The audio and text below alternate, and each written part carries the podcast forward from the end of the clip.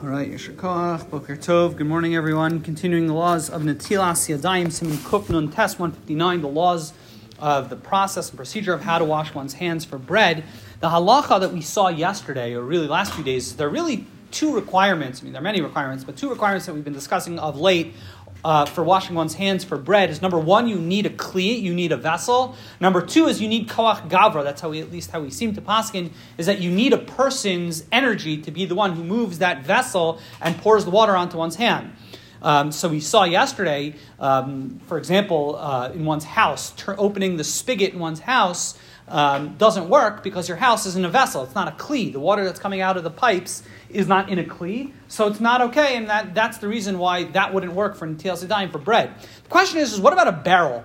Let's say you have a barrel of water, which is halachically a kli, and you go ahead and there's water coming out of that barrel. So is that called koach gavra? Is that called the power of? Is that called you know human power? Let's say I open up the spigot and I open the now the, the water is coming out and there's water coming out of a barrel. Let's see, I see a barrel and there's water pouring out of a barrel. Can I go ahead and stick my hands under that barrel? You have a kli. So the answer is, and this is go back to our high school physics, is although when a person opens up the spigot, there that might be a little bit of energy, but the potential energy of you know how the water the barrel got raised to let the gravity pour the water out that's not good enough. So if a person opens up the spigot and puts his hand rotates his hand underneath the water that the halacha is the the mechaber tells us um, he says, even if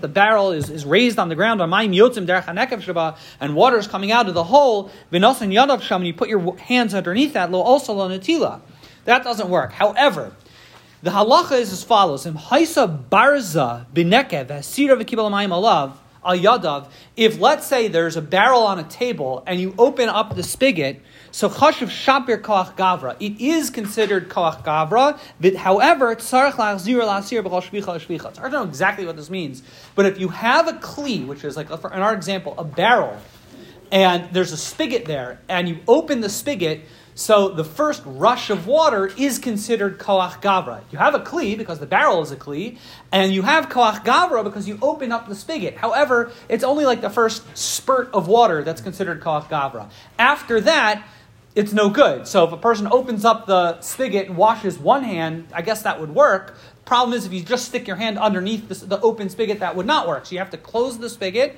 and then open it again, and that first rush of water on your other hand, that would be okay. Every time, every rush of water, that would be would be okay. But again, just as a reminder, this doesn't work. Seems in in most like housing applications because although you might consider opening up the the, the the faucet or the spout on your sink, maybe we can consider each burst koach gavra, that would considered, uh, you know, the, the, the energy of, man, of, of, a person. The problem is, again, you're not considered, most water tanks those are not considered, uh, in halacha, it's not considered a kli. Certainly the pipes in your house would not be considered a kli for, the, for regards to the Zadayin. So therefore that should be avoided. Wishing everyone a wonderful day and an easy fast.